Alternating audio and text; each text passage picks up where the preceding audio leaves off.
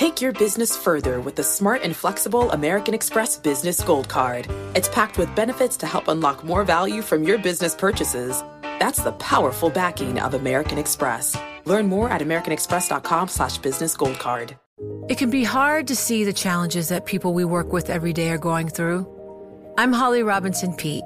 Join us on The Visibility Gap, a new podcast presented by Cigna Healthcare. Download it wherever you get your podcasts. This is the Bloomberg Business of Sports show where we explore the big money issues in the world of sports. I'm Michael Barr. I'm Scarlet Fu. And sports analytics has become a big part of sports culture from front offices using advanced metrics to help build rosters to sports fans looking to stats to help them build their fantasy rosters like a certain newsman I know. like a certain newsman that we both know.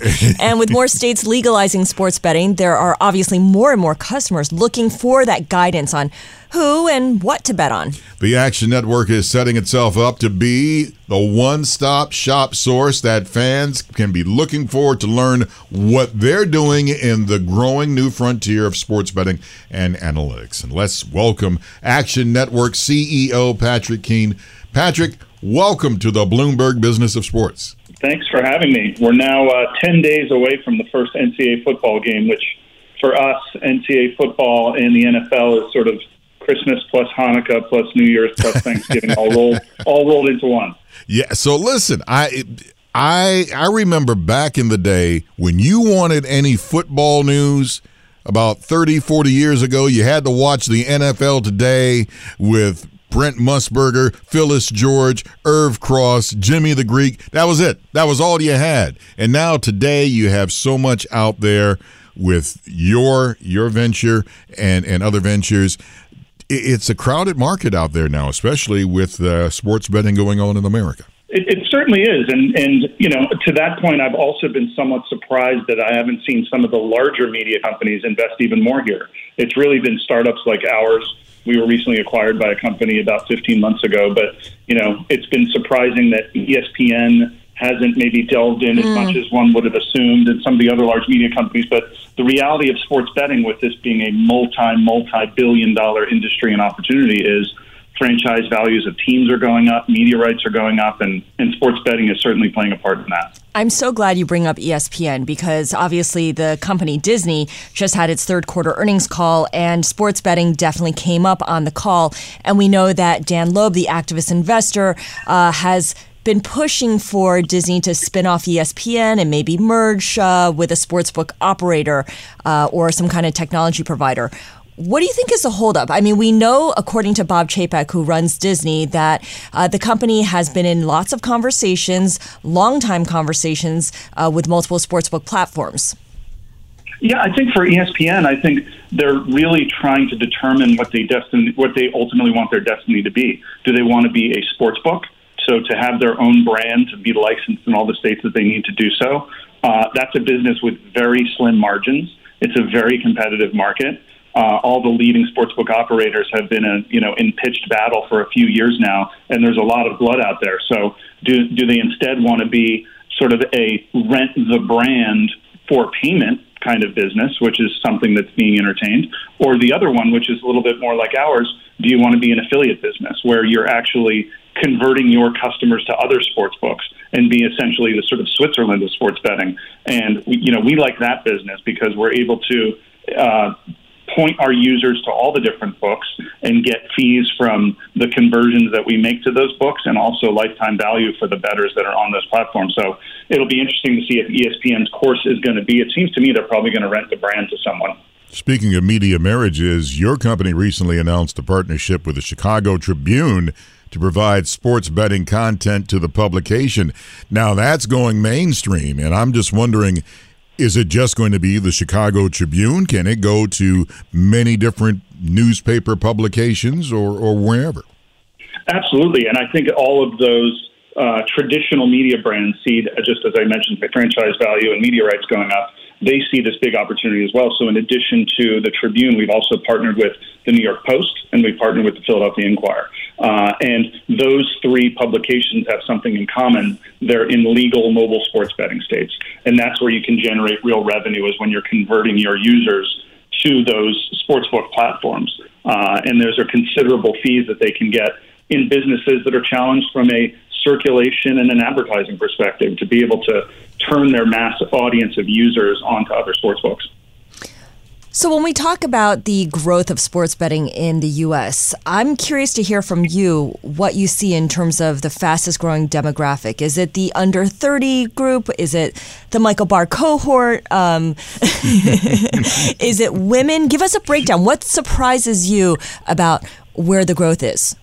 A little bit of surprise starting to see more women come into the fold, uh, for sure. This is certainly a category that, that is, is, is very much uh, young males. Uh, that's what we see in our platform. That sweet spot being kind of 23 to 35. Um, but as more and more states become legal and come online, you're just going to start to see just a, a broader demographic mix. You know, I mentioned you know, New York happening earlier this year was massive for us and massive for the category. And New York instantly became the largest market by several orders of magnitude. And one thing that surprised me, and there's a, a company called GeoComply that does some research to understand where users are when they're betting and when they're signing up for books. And you know, I thought that there would be more people that were freaks like me that would take the PATH train to New Jersey to, to bet before New York became legal. But of all New York bettors, only like single digit percentage were also registered in New Jersey to bet. So that says that in a lot of these markets, the opportunities are, are is so large, and the the white whale that we're all waiting for right now is California. That could be mm. next hmm. year. Oh so I have a quick follow up to that. Are these casual sports fans who are coming because of the excitement of betting, or are these hardcore sports fans that you're converting into into betters? Yeah, it's a good question. You know, when I look at the, the sophistication of the bettors uh, that are coming to these books, our users are a little bit more sophisticated than the broader market because you know remember we have subscription products. We have a lot of different sort of more advanced tools and analytics and that, that are really informing a more avid sports better. But the real opportunity in this market is going to be to get casuals those people who are on their way to a Yankee game and want to put five or ten dollars on the game to have a deeper vested interest in the game, um, as opposed to someone who's you know has a wallet of thousand a thousand dollars on an NFL weekend. Uh, you know, for this industry to become very big, we need those casuals because the reality of this business is, and we have to be honest here, it's entertainment. You know, there certainly are people out here who are professional bettors or who are betting more than their means might might, might make sense to, but you know, if you're really good at betting, unlike your colleague there, who seems to have been doing pretty well, you're good like 50 and a quarter percent of the time. So this really is entertainment, and the books have decades of experience of creating these odds and, and, and making sure that they're going to be profitable businesses. Well, let's be honest. The Los Angeles Dodgers had a 12 game winning streak, and I rode that bad boy from start to finish, man. that was that was that, that's part of it also. I think you're apt not only for the athlete, but you break down the team if I'm reading it correctly. And and you can see where a team maybe where hey they're they're on a roll here. Uh, the Mets were on a roll at one point. Uh, it, you know, that's important if you're out there betting and, and you're trying to catch streaks. Yeah, absolutely. And, and you know, it truly is there, there are certain sports that are uh, harder to bet than others. You know, the NFL is probably historically one of the toughest sports to be profitable in. Um, they're just those lines. Why is that? So, because the bookmakers are just so good and the lines are so accurate. Um, and, you know, the books are trying to create risk on either side, whether it's the uh, you know the the favorite or the non-favorite, and um, you know things like the WNBA and tennis. You can probably get a little bit more edge uh, when you're thinking about sort of historical betting and how people do so. Uh, and one thing that's really unique to our platform is you're you're able to track your bets in the Action Network platform, so you're able to see historically how you've done against certain sports, certain tactics, and be able to see how you've historically done. So almost like a a Yahoo Finance, if you will, for your sports betting success and or failure, if you're my case. But um, you know, there, there, there's there's you'll, you'll really see over time that the house the house is going to win. Take your business further with the smart and flexible American Express Business Gold Card. You can earn four times points on your top two eligible spending categories every month, like transit, U.S. restaurants, and gas stations. That's the powerful backing of American Express four times points on up to $150,000 in purchases per year. Terms apply. Learn more at americanexpress.com slash business gold card. You know success when you see it. Or you think you do. The people in the spotlight. Athletes, actors, artists. But what about the people behind the scenes? You know, the ones who make it all happen. The lighting engineers, the sideline photographers, the caterers. They're small business masterminds. And if there's one thing they have in common, it's making their money work harder. That's why they have a business bank account with QuickBooks Money, where they are now earning a generous 5% annual percentage yield. Yes, 5% APY. Making your money work as hard as you do? That's how you business differently. Learn more about QuickBooks Money at quickbooks.com slash 5APY. Banking services provided by Green Dot Bank, member FDIC. Only funds and envelopes earn APY. APY can change at any time. The house always wins. That, well, I agree with you, and and that's something people need to realize is that if you're going to go and do the, have fun. Now, I had fun, and I'll be honest. I I had three hundred dollars, and I, I said, you know what, I'm I'm going to do an experiment uh, on my sports betting. When did this start? This started about oh, I want to say a month and a half, two months ago. Okay. And ran it up to forty two hundred dollars. Now that's over a month and a half. On what months. sports? Uh, well, on baseball, basically, mm-hmm. uh, and I pretty much stayed on that. Uh, but it, because that's really the only thing that's going on in town for the most part. But it, the point is, if you're going to do it, you know, take it slow. And, and, and you hit the nail on the head, Patrick. Don't go out there and you know I'm, I'm, putting two grand on this game, and boy, here we go. And it's like then you lose, and then it's like you know I, I shouldn't have done this. No, you be responsible manage your bankroll, and hopefully you'll get lucky like I did. One, one thing I've been really uh, interested to see, and we have partnerships with virtually all of the leagues and rights holders to some degree, you know, except one being the NFL for not so surprising reasons, uh, being the juggernaut that they are. But you know, I love to bet on on golf. Golf to me is one of the fun bets you can do because you're essentially getting a future mm. that clears in a weekend, and you can do matchups and you can do lots of interesting things. So we have a partnership with the PGA Tour, and all of our content uh, is branded Golf Bet, kind of brought to you by PGA Tour. And uh, you know, they're a very forward-thinking league that sees betting as an opportunity to sort of grow their business and grow their audience and frankly, as a golfer myself, I've never put a tee in the ground without money being on it in some way anyway. So um, that, that's been fun to see that growth. Can you therefore not make arrangements to bet on live golf tournaments then? Uh, well, we, you know, I, I, don't, and you know, there are some books that have odds, but you know, I, am I'm, I'm I'm Team PGA Tour. That makes yeah. I had I to ask. That. I mean, everyone takes a side in this in this civil war. Yeah. Yeah. now, I want to add too. By the way, is probably one of the best things you can do if you're lucky enough to win money. Uh, my wife made sure to take half of what I won. So smart that, woman. That she's an extremely smart woman. So it's like I, have locked something up in a profit, and I guess that's what I'm trying to tell everybody. She made you there. cash out, basically. Yeah, she did. She's like, you know, it, listen, you cash out, and you know, and, and that's fine. Have fun with it, folks. I, I, I will preach this until the cows come home that this is something that you have an app and you know that it's a brilliant app not just for betting but when you're putting your fantasy sports team together as we mentioned in the beginning because we're at that time of the year now where everybody's putting their team together and everybody has their little $20 entry fee to get in for the year go and do that have some fun and this app patrick uh, really plays into that yeah we need you to download the Action Network app and start tracking your picks so I can follow you and tell you, and tail you, and when your streak ends, I can fade you. that might not be long. The Barr indicator. no, but I mean, the fan, this is fantasy season, and this is this is a big time for you guys because uh, a lot of people are out there now uh, getting ready for fantasy uh, football, and which is uh, the NFL is king, and this is when everybody really gets into it. And one one thing that's really interesting about fantasy that that, that sports betting has been a uh, a beneficiary of is the explosion of prop betting. So with fantasy, uh, you know, you're obviously you know betting on the statistics of the team that you build in your running backs and wide receivers, quarterbacks, et cetera.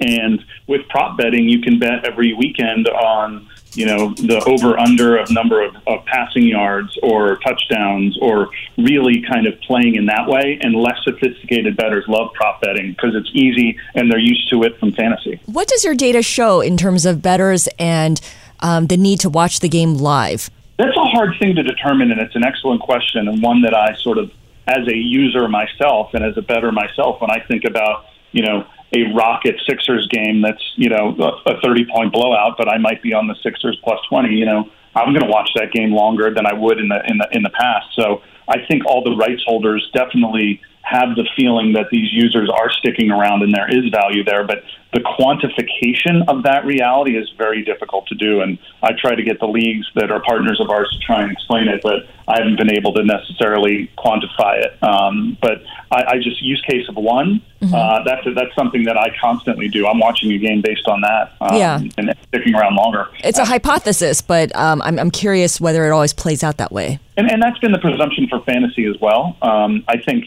uh, you know, holding on for does that person clear 100 yards uh, at the at the at the end of, of fourth quarter? That's a blowout for the Bills and the Eagles. You know, we'll see, but uh, I, I think for sure it's happening, and we're I think with more and more states coming online, we'll start to see more because you know there's 20 mobile states today, um, and we'll see how more and more states start to, to legalize. But as that happens, I think we'll be able to quantify this with a little bit more certainty. Now, you guys have launched BetSync with DraftKings. How has that been going? BetSync is a really innovative product. So it's a patented asset that we built that allows you to, if you place a bet with DraftKings or BetMGM or Parks or PointsBet, that bet that you've placed in their app and their platform is automatically synced, or as I like to say, automagically synced into the Action Network app. So instead of having to manually put your picks in the Action app, they're seamlessly going to go into that. So I think it's a great thing for the books because again, those users don't have to manually track their picks. And the reality of sports bettors is they're going to bet where they're going to see the best prices and odds. And brand loyalty is less of a reality for a sports bettor. Um, you know, I, I, I think of it in the same way in some degree. You know, we, we are like the Expedia or Travelocity of sports books, and oftentimes someone just wants the flight to Fort Lauderdale to be as cheap and convenient as possible.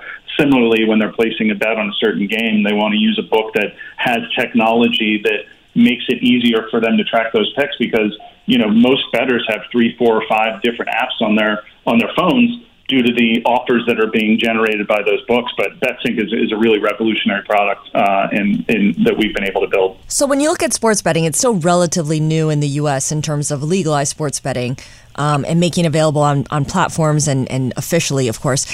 What do you learn when you look at what's been happening in the UK, in Europe, where it has been legal? What what does that tell us about what sports betting will look like in the U.S. in say two years time, five years time, when the market is more mature? That's right. And you know, one of the realities that I think is is, is really interesting when you look at European markets is the uh, live betting, in-game betting, is much more larger in Europe than it is in the U.S. So that's you know you're watching a, a Premiership match and you're betting on the number of corner kicks in the second half, kind of thing.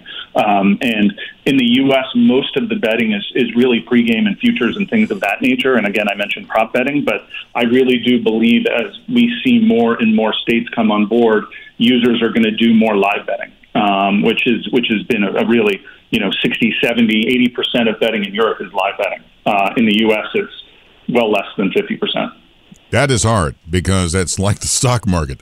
Uh, and, and just to give people what we're talking about, let's say, for instance, you're watching a football game and uh, you you have the set odds that have started at the beginning of the game. Well, now mm-hmm. all of a sudden, one team scores a touchdown. Well, that's going to evolve as the odds change and people are trying to keep up. Now, some people will then bet and say, hey, you know what? They're not going to hold that lead and then go the other way. It, it really is hard. You have to be, Patrick, involved in the game to take advantage of it. That's true. And, and one area that I personally brought probably the most in live betting is NCAA basketball, where momentum is such a big part of those games. Where sometimes, you know, I'm clearly obviously not always right, but you're watching, you know, a Villanova game and they're down 10 and they're favored by five points and they're going on a run. And, you know, those odds can change instantaneously. And, and, and yes, it's difficult. And yes, it's a challenge, but it's something that, again, makes the game more fun and has you want to have you has you wanting to stick around a little bit more. But yeah, I, to getting back to the point of looking at Europe versus the U.S., I think you're going to see live betting truly grow here. Is there ever live betting on or betting in general on the Olympics? You know, it, there is. It's probably it's a little less prevalent. Um, you know, there's there's different rules around betting that certain states sort of enact. As an example, New York, you can't bet on New York uh, college teams. Um, the same is for uh, New Jersey.